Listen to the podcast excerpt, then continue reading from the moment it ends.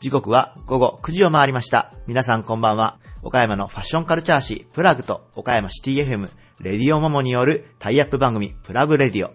パーソナリティのヨンクローです。今週も1時間よろしくお願いします。プラグレディオは地元リーダーへのインタビューを柱にした番組です。雑誌プラグの中にバリアスリーダーという連載企画があり、毎号たくさんの地元経営者や政治家をはじめとしたリーダーの皆さんにプラグからの質問に答えていただくという紙面を展開しています。現在はリーダーの皆さんにいただいたお答えを紙面に、そして詳しい内容をこのプラグレディオで放送させていただくという雑誌とラジオの連動企画となっております。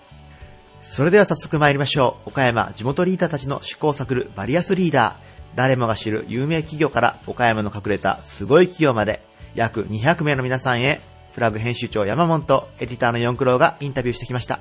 毎回の放送ごとに数名ずつインタビューを公開しています。今回のテーマは岡山が誇れる人、物、こと、場所、岡山プライド。岡山の偉人や隠れた名スポットなど、県内はもとより県外の皆様にもお届けしたい岡山の魅力を大公開します。今回のゲストは、西武建設株式会社代表取締役、岩佐康則さん、岡山中央クリニック院長、横溝聡さん、株式会社中古住宅センター代表取締役、半田義彦さん、ペシェヘアレボリューション代表、小野松明さん、株式会社セキュリティハウス代表取締役社長、小野正人さん、株式会社井上代表取締役社長、井上和康さん、有限会社ストロベリー代表取締役、久安光一さん、あかりしかクリニック理事長、川田祐介さんです。それではどうぞお聞きください。Various leader produced by Plug Radio. ハワイアンスタイルの快適な家づくりから、インテリア、雑貨の輸入販売までを手掛ける建設会社、西部建設株式会社代表取締役の岩佐康則さんです。よろしくお願いします。よろしくお願いします。アロハ。アロハ。今回もアロハいただきました。ありがとうございます。どうも社長えー、もう、岡山の方にはもう結構お馴染みというか、西部建設さんといえば、まあ、あの、ハワイアンなスタイルの、まあ、お家を建てられるというので、結構浸透してきてるんじゃないかな、というふうにそうですね。思うんですけど。ただまあ、岡山というよりはハワイが好きな人、うん。ハワイが嫌いな人には浸透してないです。ハワイが嫌いな人少ないでしょうね。そう まあそういった意味でも結構岡山県民、だんだん西部建設さんのお名前浸透してきてるんじゃないかと思うんですけども、はい実はあの、岩佐社長はあの、岡山以外でも、はい東京の方でもあの、事業を一部展開されているというふうにお聞きしたんですが。そうですね。あの、東京の方は、あの、不動産の転売で、あの、マンションの一室をこう、まあ、古いマンションの一室を購入して、リノベーションをして、あの、転売をすると。はい。それを、まあ、ベースにやってます。それもやっぱりこう、ハワイの生活様式というかデザインなんかを取り入れたお家にリノベーションしてそうですね。雰囲気を、まあ、リゾートというか、ハワイっぽいというか、そういったものにして、あの、転売してるので。なるほどはい。全国見てもそのハワイっていうのをここまで強くこう個性として打ち出してる建設会社はなかなかないんじゃないかなと思うんですけども。そうですね。多分あまりないと、未だにまだあまりないと思います。なるほどはい。じゃあもう東京の方でもそうしたリノベーションした物件にこう刺さる方っていうのはやっぱこうハワイ好きの方が、お、なんだこれはっていうのでやっぱこう皆さん飛びついてこられそうるっていうですね。あの、先ほどやりましたように、日本人はハワイが好きなので、まあ、大体の人に刺さるっていう。なるほど。結構その東京の方でも今後どんどんリノベーションっていうのは拡大していかれるご予定なんでしょうか？うーん、まあ、あのーそうですね。まあ、ちょうど2020年オリンピックぐらいまでは、ちょっと様子見ながらやって、はい。そこから、まあ、一気にいけたらいいな。なるほど。はい岡山の方以外でも都内在住の方も西武建設さんのデザインに触れる機会があるということで、そうですね。はい。はいぜひ皆さん、都内の方も、ポッドキャストなんでひょっとしたら聞いていただいている方いるかもしれないので、ハワイ好きな方はぜひチェックしていただけたらなというふうに思います。はい。では、岩佐社長に今回のテーマについてお伺いしたいと思います。はいえー岡山の誇れる人、物、こと、場所、岡山プライド。岩佐社長が考える岡山プライドを教えてください。えーそうですね。やっぱ、あのー、物を作るということにすごく非常にこう、岡山県人っていうのは情熱を持ってやってるんじゃないかなと思います。なるほど。はいもう小島のデニム産業しかり、そうですねまあ、ものづくりでいうとたくさんありますけども、社長のその建設会社さんっていうのも一つものづくりというか、まあ、同じカテゴライズになるのかなと思うんですが、えーはい。そうですね。建設業、特に、まあ、私のところ住宅産業メインでやってますけど、あの、岡山のあの、住宅会社さん、皆さんそうなんですけど、それぞれにあの、こだわりとか、それからコンセプトを持ってやってますので、あの、非常にあの、ホームページ一つとってもそうですけど、すごくあの、作り上げるということに対して、ものすごくあの、情熱を持ってやってますね、皆さん。はい。岡山の建設会社さんはすごくまあ、総じてクオリティが高いというか、はい、そうですね。す。かあの、基本的にはやっぱりその、ものすごく細部までこだわって、あの、作られる方多いので、あの、そういう部分では、あの、お客さん、エンドユーザーに対しての、あの、満足度っていうのは非常に高いと思います。はい。もう岡山でじゃあ家を建てている人は、ひょっとしたらたくさんある、まあ他県の中でもかなり恵まれてる環境にあるんじゃないかなというようなことだと思いますけどね。はい。あの、ちょっと事前の取材で、あの、西武建設さんもお客様に育てられたというようなお話もいただいたんですけどやっぱりも。お客様がやっぱり皆さん、あの、非常にあの、厳しい目を見て、目であの、見てくれますので、その分やっぱりそれに対して応えなきゃいけないという思いが強いですから、そういう意味でやっぱりお客様にものすごくあの、育てられていると思いますね。はい。岡山のその住宅建てられる方っていうのは、まあ、社長東京でも事業されてるからあれだと思うんですけど、やっぱ細かいというか、あの、要求のレベルが高い方が多い高いうですね。あの、住宅、その建てる前の、その、まあ、個人個人皆さんの調べ方ですとか、はい。そういったことも、あの、私たちが知らないようなことまで、あの、調べて、逆にあの勉強になることが多いです。はい。そこまで、逆に勉強になるとはい言わしめるまで。そうなんですね。はい。まあでも西武建設さんもそうですけど、やっぱそういったお客様の要望に一つずつ答えていくことで、まあ自社もこうレベルアップしていってるというそうですね。はい。うん今まで結構その、なんでしょう。ここまで細かく来るかみたいなお客様いらっしゃったりしました？何か。うん、やっぱりその、まだ今ほど、その、まだネット環境がない時代でも、はい。いろんなとこからその、いろんな素材をあの集めたりとか、ああ、なるほど。そういうことされて、やっぱりその逆にこれで使ったらどうだろうかっていう提案があったりとか、へえ。そういうこともやっぱり、そういうお客様もやっぱりいらっしゃいましたね。まだネットがない時代にない、そうです。今ほどじゃない時代でもですね。はい。岡山の住宅、まあ、僕ら、まだ、まあ、僕と四駆のまだ家を建ててないんですけど、自分たちもそこまででもやっぱ情熱出るもんなんですかね。やっぱり夢のマイホームじゃないですけど。やはりそうですね、あのー価格がやっぱり高いものですから、やっぱりそそれでいて、あと一生ものっていうものもありますし、そういうところでやっぱりどんどんどんどんこう気持ちは高まっていくと思いますね。うんはい。なるほど。まあその中でも西武建設さんはまあ、ハワイに特化した形なので、はい。お客様なんかこう、ハワイが好きな方、その細かい方いらっしゃる、なんか陽気な、なんか何でもいいよ、みたいな感じの 雰囲気があるんですけど、そうでもないんですね、そこ。うん、そこに至ってはやっぱり違いますかね。あの、いわゆるそのハワイなんかだとこう、まあハワイアンタイムって、まあちょっと言い方悪いですけど、ルーズだったりってことなんですけど、やはりそこはやっぱり日本人としてのやっぱ細かさとか、そういったものはやっぱり皆さん持たれてますね。はい逆にこう自分のハワイ感を西武さんにどうにか形にしてほしいっていうので結構要求が逆に高くなったりそうですね。ですから私もしょっちゅうハワイに行って、あの、勉強、日々勉強してます。なるほど、なるほど。まあ、自分の対の住処を作るときにそういったハワイの要素が入っている家っていうのはやっぱ満足度が高いのかもしれないそうですねやっ。ぱりで、やはり先ほど言いましたように、私もやっぱりその仕事で向こうに行くこと多いので、ハワイに。あの、そういう意味では、すごくお客さんのこうニーズに応えることはできてるかなと思います。なるほど。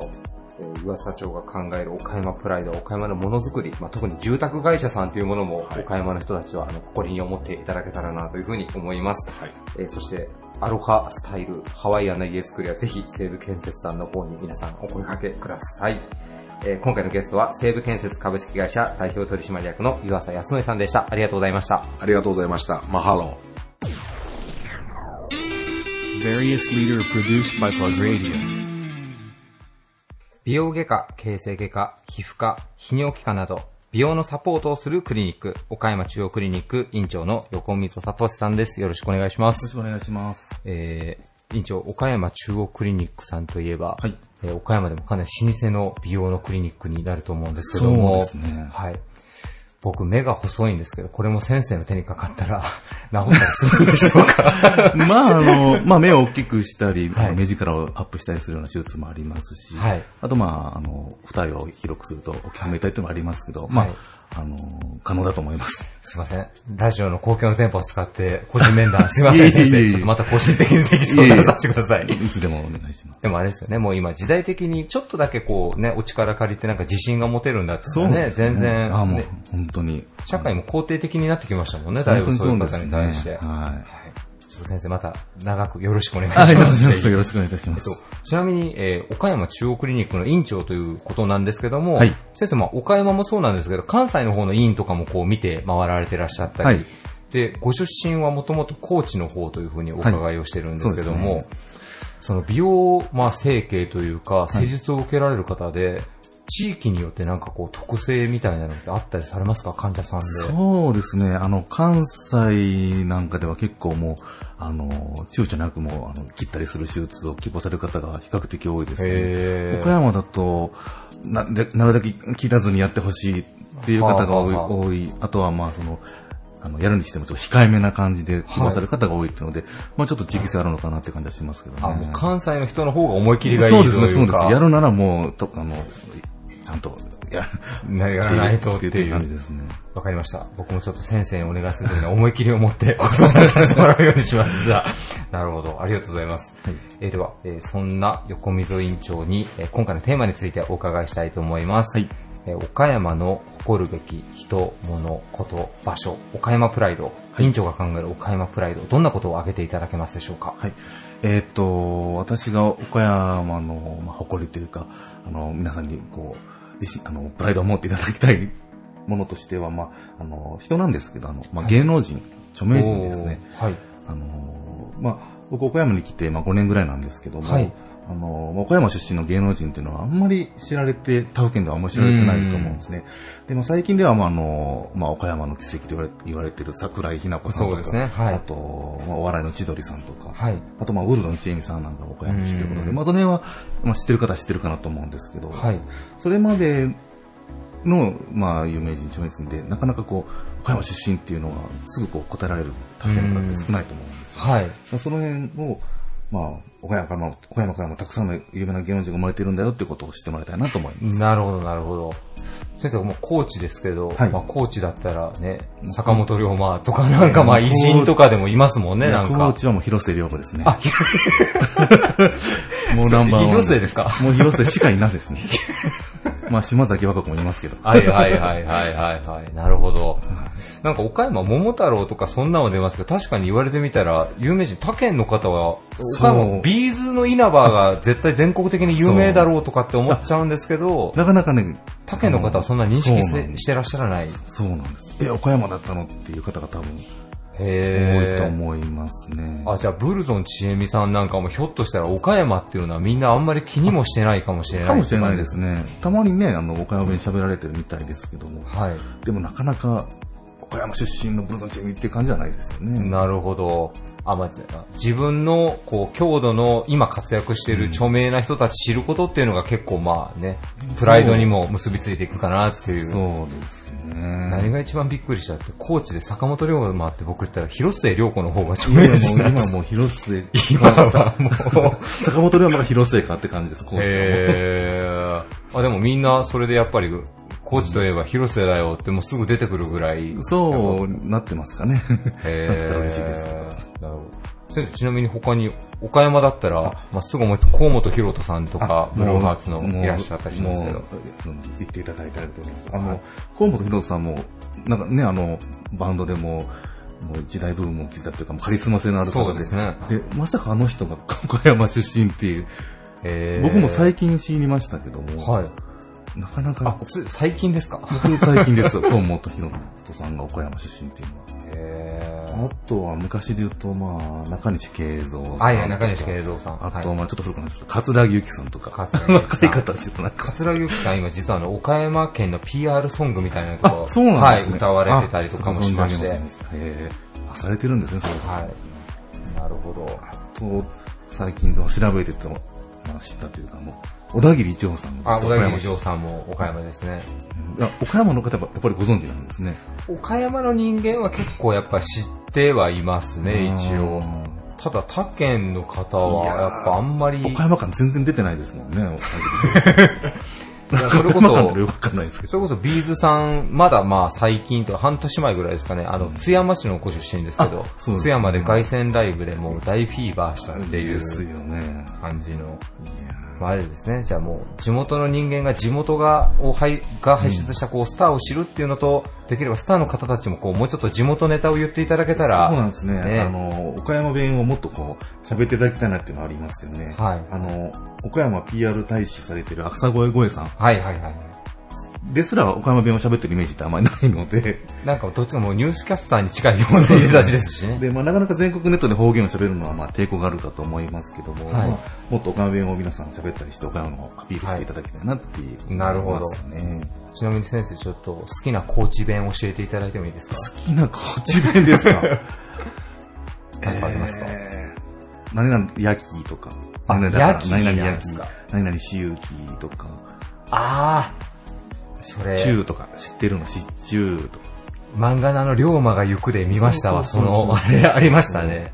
なるほど。そうなんですね。ありがとうございます。じゃあもう方言も大切に、地元が輩出したスターも大切にすね。いううことで。たまには岡山弁を喋って。岡山弁を喋って岡山弁出身ということをアピールしていただいたら。はい。ぜひ先生もあの縁あって岡山にお越しいただいてますんで、はい岡山弁をバンバン関西でも対応していただけたらなと思います。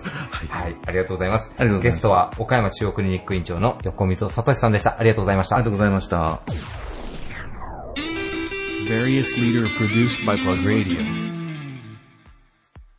中古住宅のリノベーション事業を中心に新しい住まいを提供する会社、株式会社中古住宅センター代表取締役の半田義彦さんです。よろしくお願いしますよ。ろしくお願いします。えーまず、半田社長にですね、お伺いしたいんですけど、はいまあ、中古住宅センターさんはですね、えーリノベーション事業っていうことを中心にされているとことなんですけれど、まあ、半田社長がお考えになるリノベーション、そしてあとリフォームという言葉もあると思うんですけれど、はいまあ、その違いであったりとか、その半田社長のお考えっていうのをお伺いできたらなと思います。えーリノベーションっていうのは、まあ、結局中古住宅の再生なんですけども、はい。今リノベーションビジネスが、はいえーまあ、出来上がってきて、長い年月経ってきて、はい実は、はいえーちょっと転換期に入ってます。転換期。はい。はい。結局、まあ、リフォームという言葉と、はいまあ、リノベーションっていう言葉があって、はい。結局、その違いは何なんですかとはい。いうのが、あの、まあ、永遠のテーマになってまして、はい。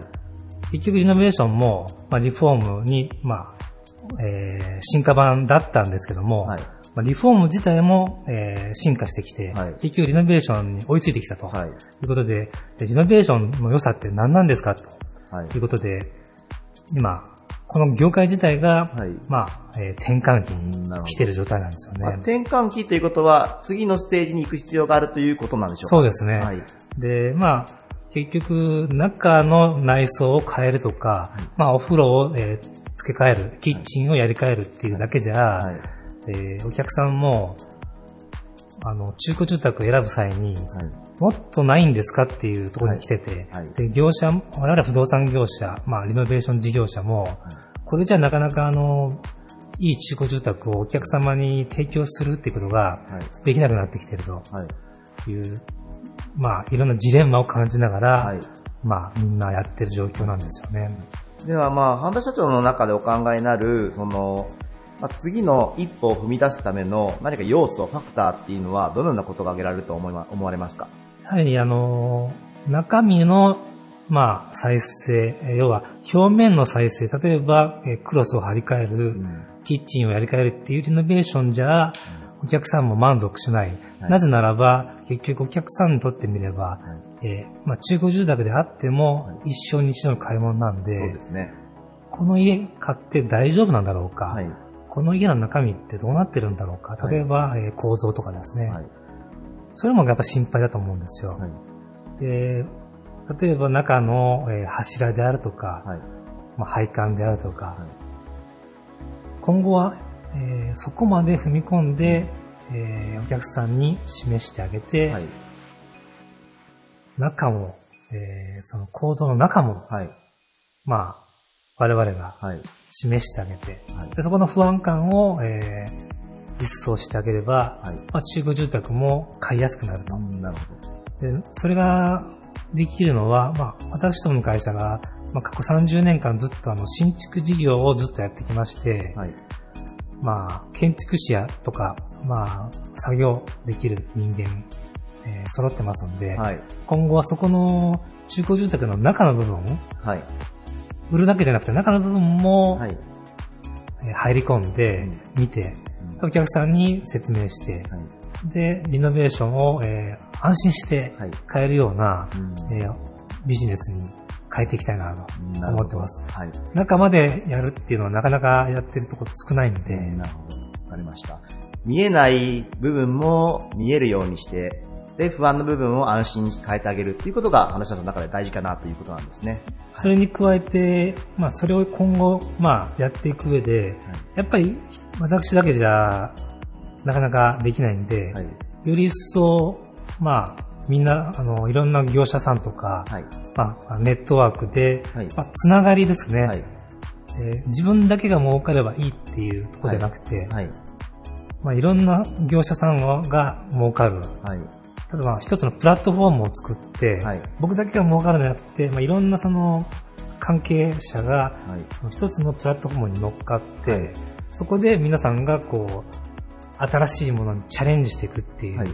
そういうビジネスモデルにしていきたいなと思ってるんですよね。ありがとうございます。ますますあの今後の展開が楽しみなんですけれど、そんな半田社長にお伺いします。はいえー今回のテーマである岡山の誇れる人、物、ことですね。岡山プライド教えてください。えー岡山の誇れる人、物、ことですが、はいえー岡山の人の優しさ、これが、えー全国に誇れるものじゃないかなと思ってます。人の優しさ、人の優しさです。ね。具体的にはどのような、なんかこのお考えになったそうですね、あのあ、るでしょうか？だいぶ前になるんですけども、はい。まあ、とあるあの、パーティーで、はいまあ、たくさんいるパーティーで、まあ、名刺交換とか、まあ、たくさんしてたんですよ。はい。で、まあ、何十人もこう、名刺交換してて、はい。で、その後、まあ、パーティーが終わって、ちょっとまあ、休憩、その会場のそばで休憩してたんですよ。はい。さっき名刺交換した人が、まあ、ちょっと横にいて、あ、こんにちはって感じで、まあ、挨拶して。で、その後、まあ、じゃあ解散して、もうじ家に帰ったんですよ、私が。はい。ただ、自分のスマートフォンがなくなくて、あめちゃくちゃ焦ったんですよ。はい。すると、えー、その後、はい。その後、はい。連絡が、実はその、さっき、パーティー会場ではい。会った人に、はいから連絡が来て、その後、はい。スマートフォン忘れてますよって届けてくれたんですよ。なるほど。わざわざその、初めて出会って、はいもう本当すれ違いだったんですけども、はい。調べてくれて、はい。届けてくれたっていう、その優しさに感動して、本当ありがとうございましたって感謝の言葉を述べたら、いや、いやいや、岡山の人はもうみんな優しいですから、ぐらい当然ですよって人さらっと言ったんですよ。はい。僕その言葉に感動して、で、実はあの、東京でずっとサラリーマンやってて、はい。東京じゃこんなことまでしてくれる人ってまずいないじゃないですか。なるほど。でそれからまあ仕事が、まあ、いろいろ感じるたびに、岡山の人って本当優しいなって、はい。それからちょっと思うようになったんですよ。だから、岡山県の誇れるものっていうのは、はい人の優しさじゃないかなと思います。わかりました。はいまあその、まあもちろん、本当に、本当はあってはならないことなんですけど、やっぱなくした時にはもう二度と出てこないっていうことも、まあ話し者の方もご経験の中ではい、出てこないだろうなって思った時にですね、まあ岡山の優しさっていうことに触れたということなんですね。そうですね。はい。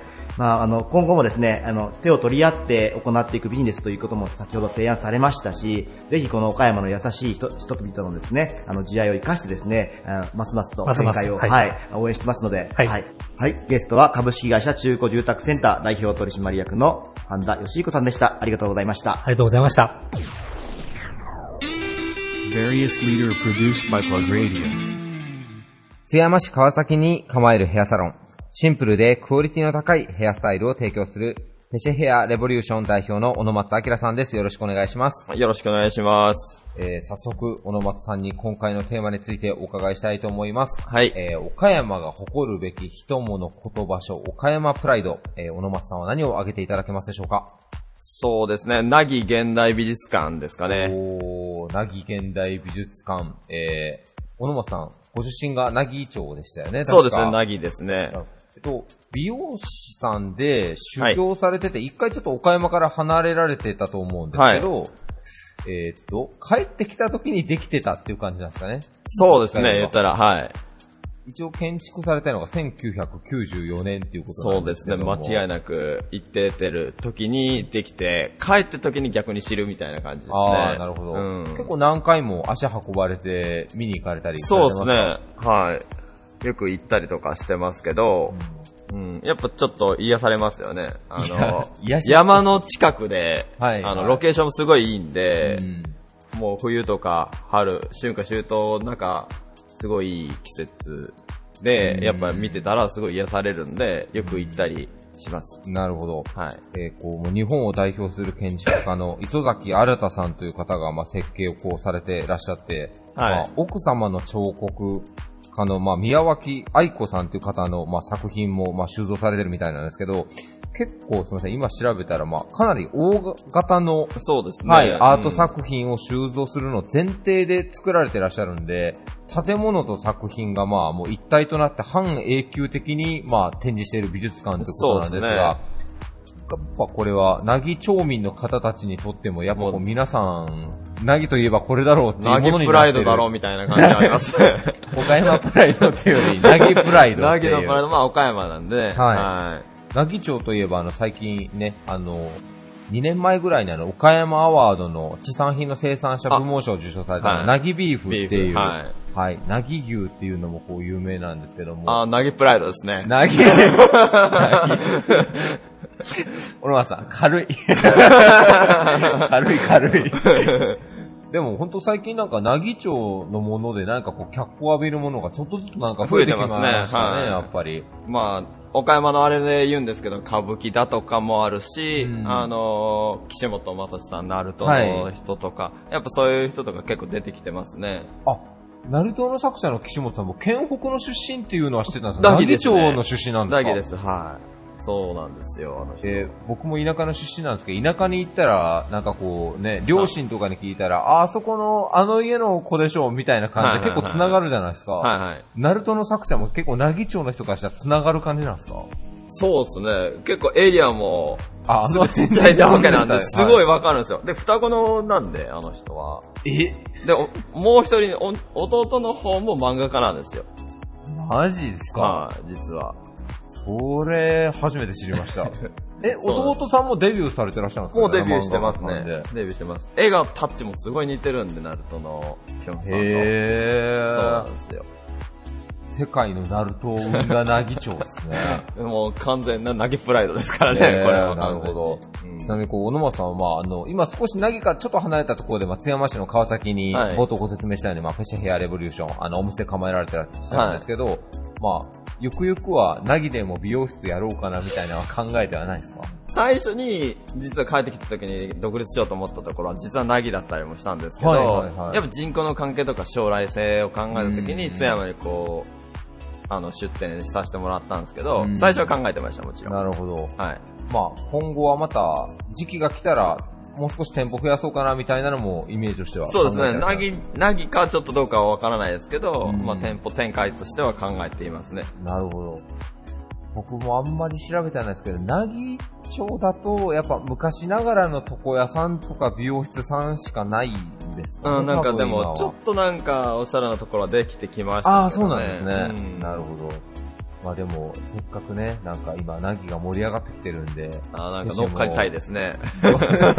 いや、乗っかるんじゃなくて、小野松さんがなぎを盛り上げるっていう。そう、僕はあの、盛り上げていきたいなって思います。確かにもうさっきの発言がもう完全他力本願感が半端ないじゃないですか。なんか流れに身を任せようみたいな。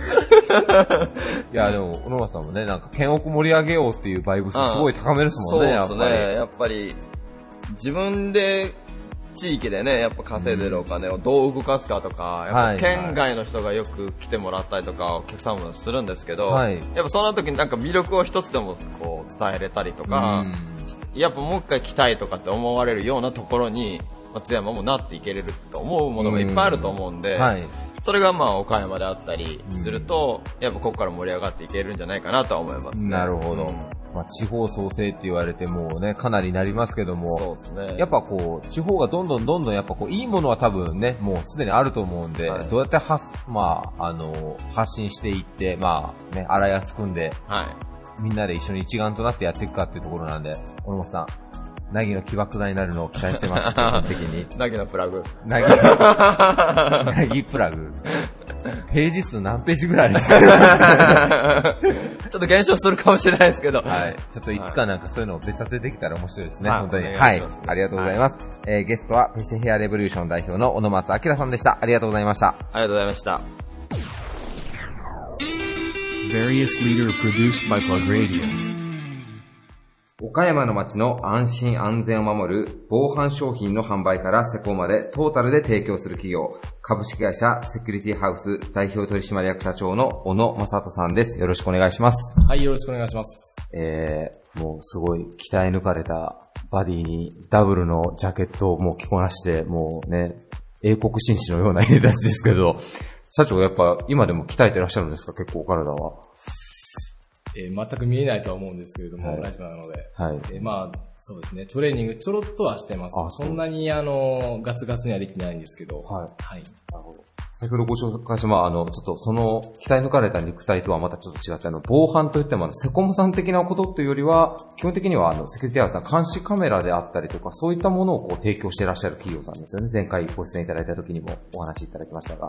そうですね。あの、前回お話しさせてもらってたかと思うんですけど、まあカメラというよりも、あの、警備会社さんが、まあ、セコムさんであるとするならば、えー我が社は、まあ、防犯会社っていう、まあ切り分けでさせていただいている会社でありまして、えー設備なんかをお客様に提供させていただく、まあ、代わりに、えー毎月毎月お金はいりませんと。その代わり、警備員さんは、あの、駆けつけはありませんよっていう、そういう切り分けになっております。なるほど。はい。どちらかといえば、じゃあまあ、一般の住宅もあるけども、まあ商業施設だったりとか、公共施設に設置されるものを扱われることが多いっていうような形ですかね。そうですね。基本的には、えー一軒家よりかは会社であったりとか、はえーそういう施設であったりとかっていうことが多いですね。なるほど、なるほど。はいまああの、2020年の東京オリンピックに向けて、まあ、よく僕が聞く話ではやっぱりこうロンドンとかニューヨークっていうのはもう防犯カメラの台数がまあどんどん増えていって、先進国だっていうのも聞いてて、まあそれについてまあ日本もどんどんどんどん数が増えてるってことがあると思うんですけども、やっぱ岡山もこう今防犯カメラの設置件数っていうのは増えていく傾向にあるような感じなんでしょうか？カメラ自体は、あもう当たり前と言いますか、もうだいぶスタンダード化してきてますので、はい。えーやっぱまあ不安なのでカメラで、えー少し防犯をしておこうかっていう方が増えてらっしゃるのはまあ事実であるかというふうに思いますし、先ほど言われましたまあ海外の件におかれましても、えー映像っていうのはまあ日に日に鮮明になってきてはおりますし、はいまあ、新たな人工知能 AI という技術が、これからどんどん普及してくるんではないかなというふうに考えています。なるほど。すみません。ちょっと勉強不足なんですけど、防犯カメラに AI を導入するっていうのはどういうことができるようになるっていうことなんでしょうえまだその、これからの、おまあ、技術、まあ、ソリューションであるかというふうに思うんですけれども、まあ、ボーダーにこう録画された中のデータの中から、はい。まあ、対象の、まあ、赤い車であったりとか、背の高い男の人であるとかっていうのを、まあ、探し当てるっていうのは、なかなか手がかかることであって、はい。えー録画サーバー自体に検索をこう赤い車とか、はい背の高い男の人とか、はい。いう形でキーワードをお入れることによって、そこの映像だけがピンポイントで出てくると。はい。そういった形の、まあ、検査方法が取れるシステムがこれから、あーどんどんどんどん普及してくるんではないかというふうに思います。なるほど。だから今までは、例えばまあ警察官の方とかもずーっと映像を見て自分で探してたけどってことですよね。それがかなり効率が図れるようになるんじゃないかと。そうですね。基本的にはもう、あのーずっと目視で、えーお探しになられてっていうことを、まあ、しか、方法がなかったのではないかなというふうに思います。まあ、犯罪効率も上がるし、まあ、防犯の意味でも今後、ま、またいろんなこう利用の仕方が、まあ、AI 導入することによって、まあ、上がっていくんじゃないかなってことですね。はい。ありがとうございます。えーそんな岡山の、まあ、防犯、まあ、岡山の安全を守っていただいているセキュリティハウスさん、えー、小野さんに今回のテーマについてお伺いしたいと思います。岡山の誇れる人、物、こと、場所、岡山プライド、えー、小野さんは何を挙げていただけますでしょうか？人ですかね。岡山の人、はい。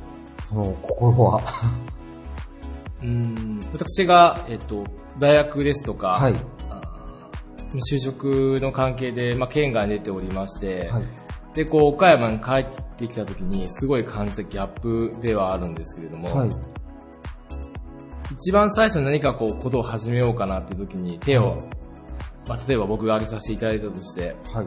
じゃあ一緒にやってみようかなっていう風な形で、はい。えー手を、まあ、あ挙げてくださる方っていうのが、まあ、すごい少ない県なのかなと最初帰る時に思いまして、はい。例えばまあ、大阪に僕があいたんですけども、はい。俺僕、僕こんなんしようと思うんだけど、どう思うって言ったら、いや、それ思うそうなのとりあえずやってみようかっていう風なノリでまず始まるっていうところがあったんですけど、はいとにかく岡山の人は慎重だなっていうのを、あえー、27、8の時に帰ってきて初めてこう感じたところでございまして、まあ、ただ、入ってきて馴染んだものに関してはとことん大事にするっていう岡山のこの県民性っていうのは、すごいまあ好きなところでありまして、なるほど。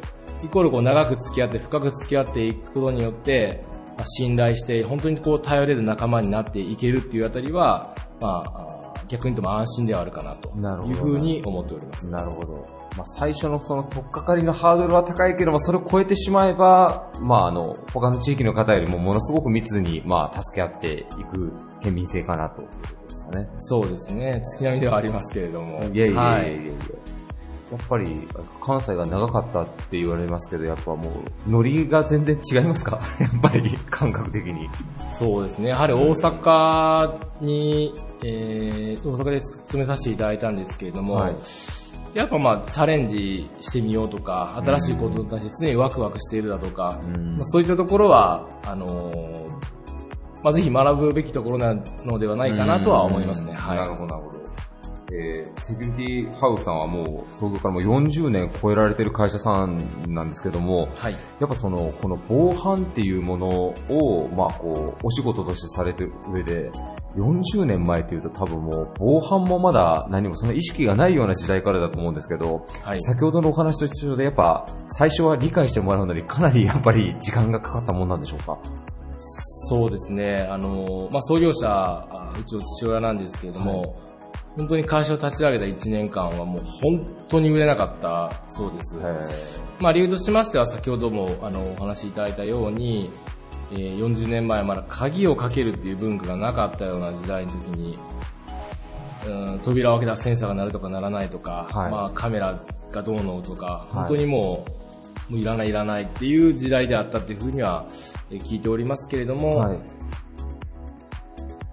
まあ、やはり、いつかはこの波が来るなっていう形で、えー信じてやってこられた、あまあ、先代のお粘り強さのおかげなのかなというふうに思います。なるほど。まあ多分そこの、ね、今もう40年、まあ今の小野社長になられてもどんどんこう成長されてると思うんですけど、時代的にニーズがないってこともあれば、まあ最初のそのハードルを超えるっていう部分でも多分なかなか難しい部分があったのかな。あまあ新しいものを導入するっていう意味で言うと、うん。まあそこで、そうですねはい、40年、岡山の後半をね、もう安心安全を支えていただいているセキュリティハウスさん、皆さんぜひ、あの、どんな会社さんなのか、えっと、ちょっと一般のご家庭でももし検討されている方がいたらご相談させていただくのは OK なんですよね。はい、もちろん大丈夫です。あのーお電話、ホームページなどからお問い合わせいただくこともございますし、ぜひぜひよろしくお願いいたします。はい、ありがとうございます。えー今回のゲストは株式会社セキュリティハウス代表取締役社長の小野正人さんでした。ありがとうございました。ありがとうございました。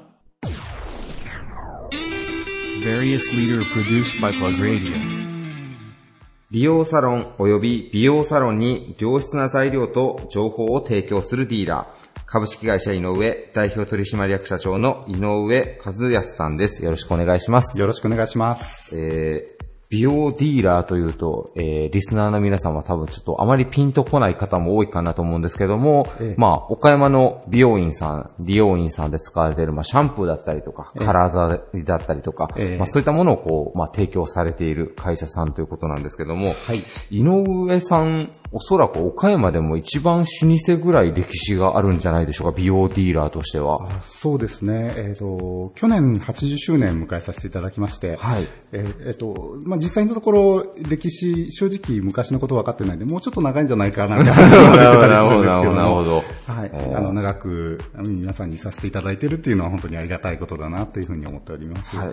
えーそして、井上社長は、えー昨年ですかね、社長に就任されたということなんですけども、ええー就任されてから、まあ、1年経つか経たないかぐらいだと思うんですが、どうでしょうか？何かこう、いろいろご自身の中でも変化とかありましたか？ああ、そうですね。あの、やっぱり考えること、できることっていうのが多いだけに、自分自身がまだできてないことっていうのもたくさん見えてきて、えー何かもどかしいような感じがすごくしますが、はい。まあでも80年の歴史をこうね、バトンを受け取るっていうのは結構なプレッシャーじゃないかなっていうふうにちょっと推察されるんですが、はい。その辺はあんまり結構あれ逆に気楽に構えてらっしゃったりとかすはいるんですか、。はい。いいのか悪いのかわかりませんが。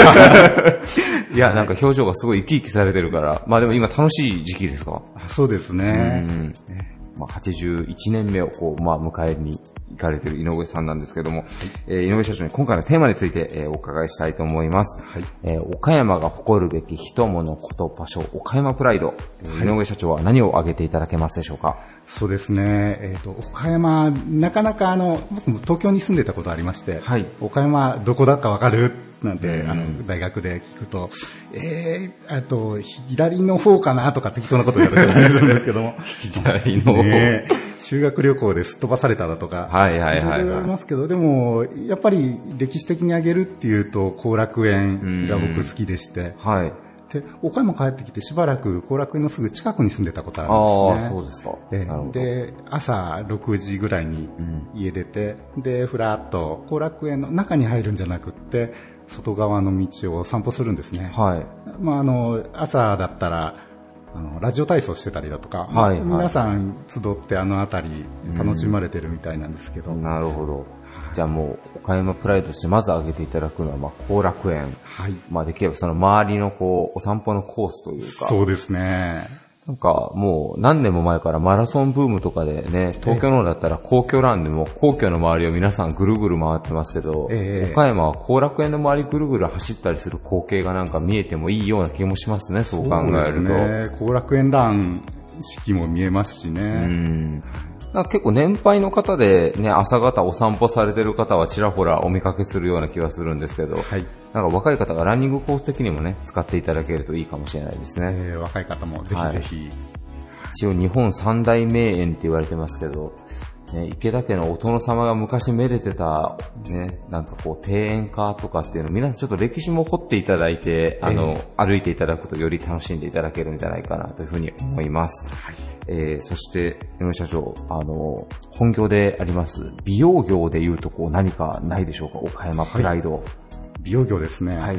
えっ、と、そうですね、岡山の美容の特徴というと、えー美容の組合がすごくしっかりしているっていうのが言われるんですね。はい。で全国やっぱり皆さんあの若い方がいろんなことができるようになってで組合いらないんじゃないか人の手はいらないとか協うん力関係をちょっと放棄するような流れも起きていはいるようにも思えるんですが、はい。岡山はあのありがたいことにしっかりした基盤の上にやるべきことをしっかりやるっていう、うまあ、そういう組合のあの仕組みのを組んでいただいているお店が多いかなというふうに思いますので、なるほど、なるほど。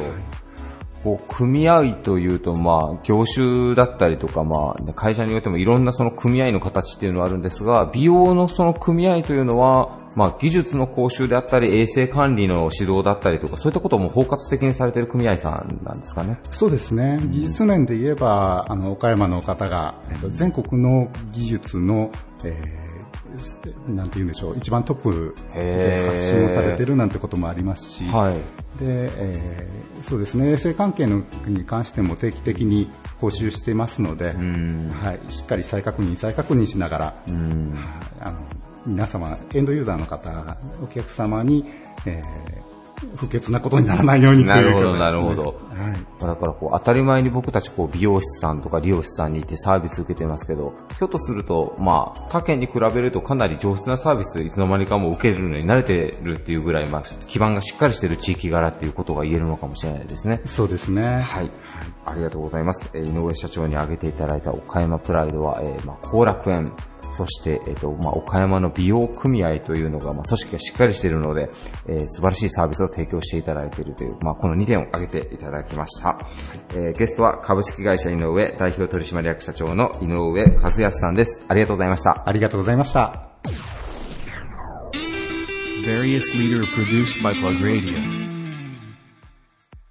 岡山市内で放課後等デイサービスを行ういちごプラス、キッズハウスいちごを展開する有限会社ストロベリー代表取締役社長の久安光一さんです。よろしくお願いします。よろしくお願いします。えー、有限会社ストロベリーさんであの、先ほどもご紹介したいちごプラス、えーキッズハウスいちごというあの施設を運営されてらっしゃるんですけども、えっと、すみません、こちらどういった施設なのか、えー教えていただいてもいいでしょうか？はい。と未就学の、まあ、0歳児から、えっ、と、18歳になる、こう、こ子供たちというか、を、おあの、放課後にお預かりするっていう施設になります。なるほど。はい。えっと、ちなみに特にあの、まあ、障害をお持ちのお子さんを、こう、あの、まあ、お預かりされてるというようなことですよね、そう授業のそうです。ね内容としては。はい。はいえっと、その、もともと立ち上げられたのはもう何年前になられるんでしょうか？えっ、とですね、あの、この会社自体は、はい。あの、平成17年に立ち上げ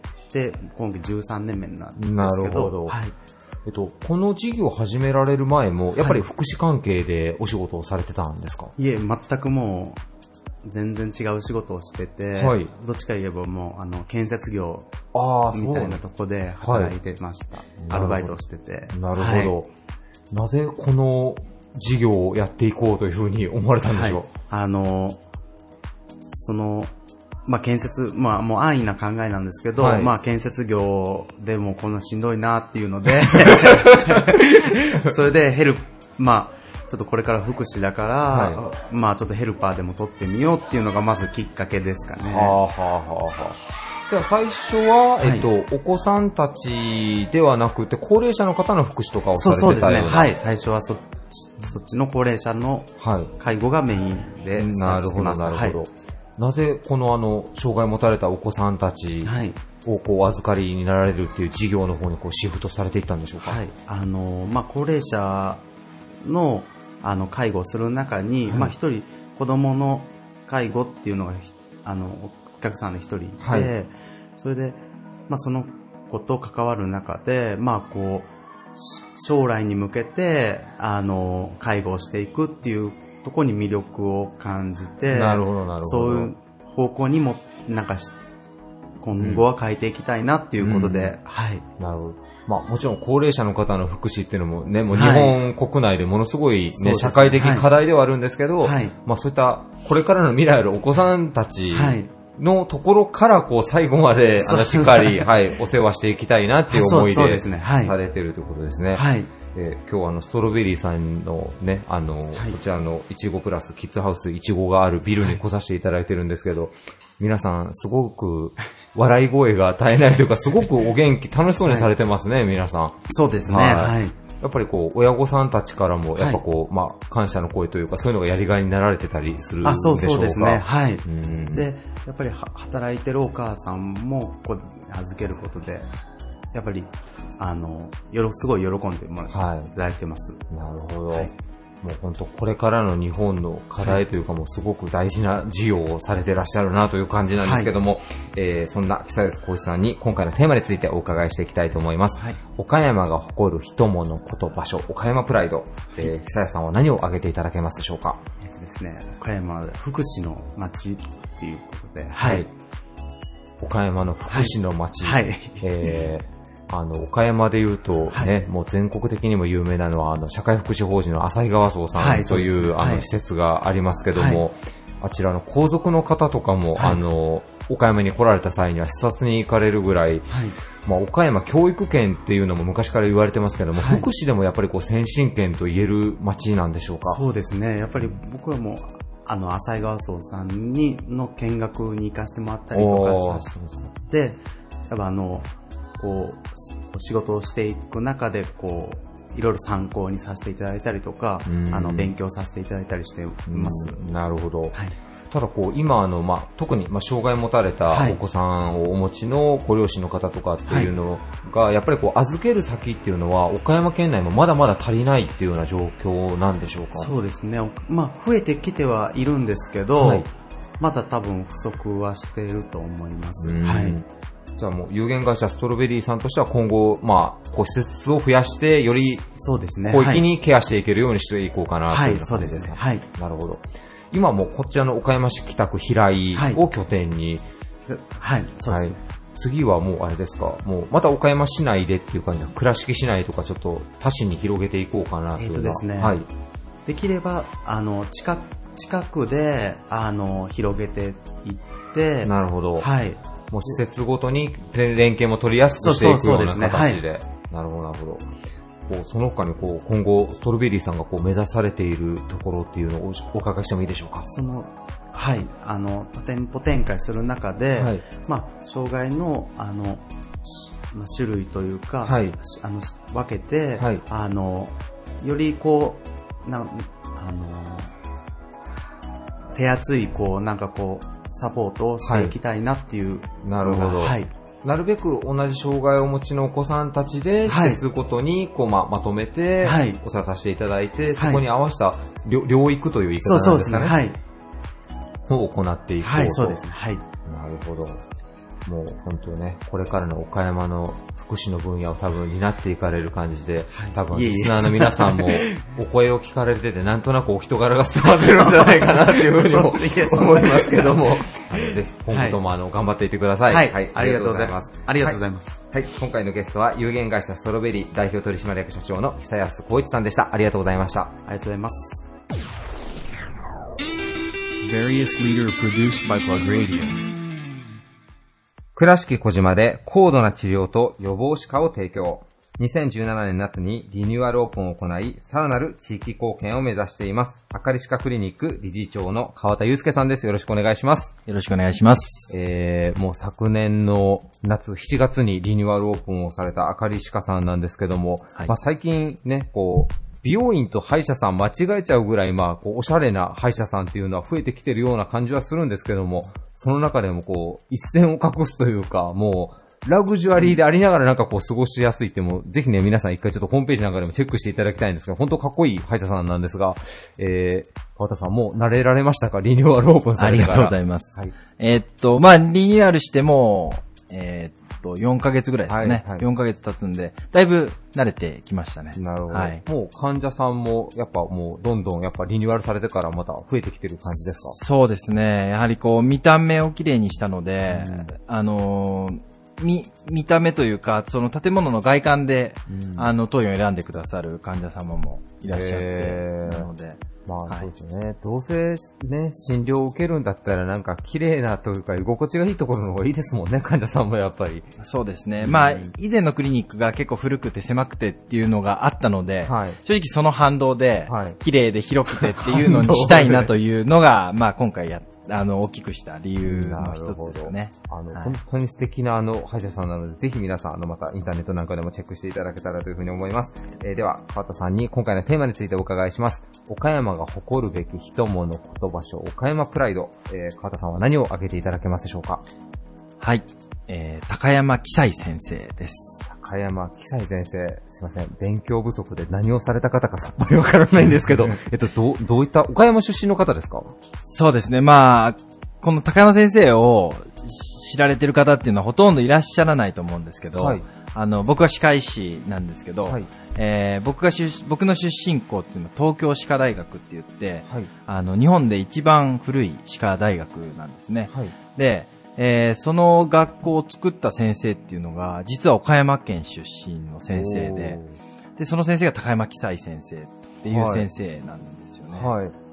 あ、じゃあもう、岡山のその、歯科医師を養成する学校の、まあ、立役者というか、もう日本でも最初の頃にされたのが岡山出身のその高山紀斎先生。そうです。ということなんですか？そうです。その日本の、まあ、高山紀斎先生、まあ、歯科医師で、アメリカに留学に行かれて、はい。で、アメリカで、その、まあ、発展した、まあ、その、明治の頃ですね。明治の頃、日本よりも、まあ、発展したアメリカの歯科医療っていうのを見て、まあ、今のままでは、い今の日本の歯科医療ではダメだということで、そのアメリカの歯科医療を日本に持って帰って、で、それを、こう、広く人に教えようというのでできたのが、まあ、東京歯科大学の前身と言われている高山歯科医学院っていう学校なんですよね。はい。じゃあもう日本のこう、歯科医師さんのその養成というか学校の基礎を作ったのは岡山出身の高山紀斎先生と言っても過言ではないぐらい、まあ結構実は偉大な人だという。そうですね。もうえ100、130年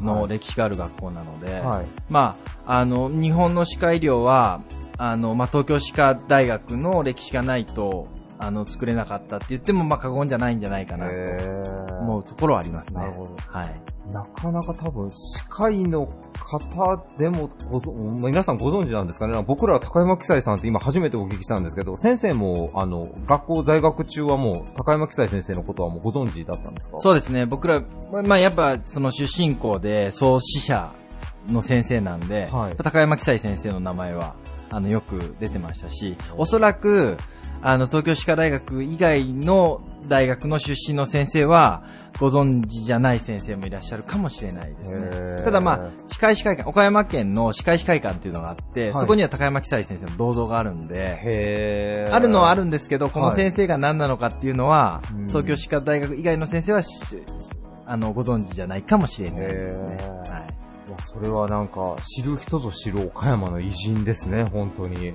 そうですよね。何かこう、川田さんご自身なんか高山紀斎さんのその教えというか、何かこう、あれです、なんか、め名言的なのが残ってて、なんか心に残ってるものとかあったりされるんですか？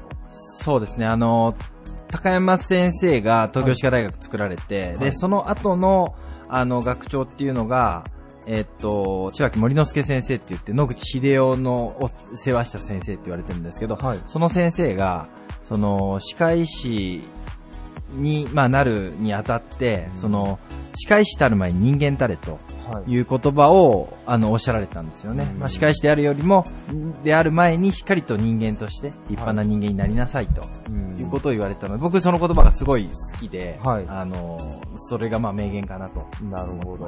もうせん、もう川田先生にとってもちょっと座右の銘的に。そうですね。僕もそうありたいなと、思ってやっております。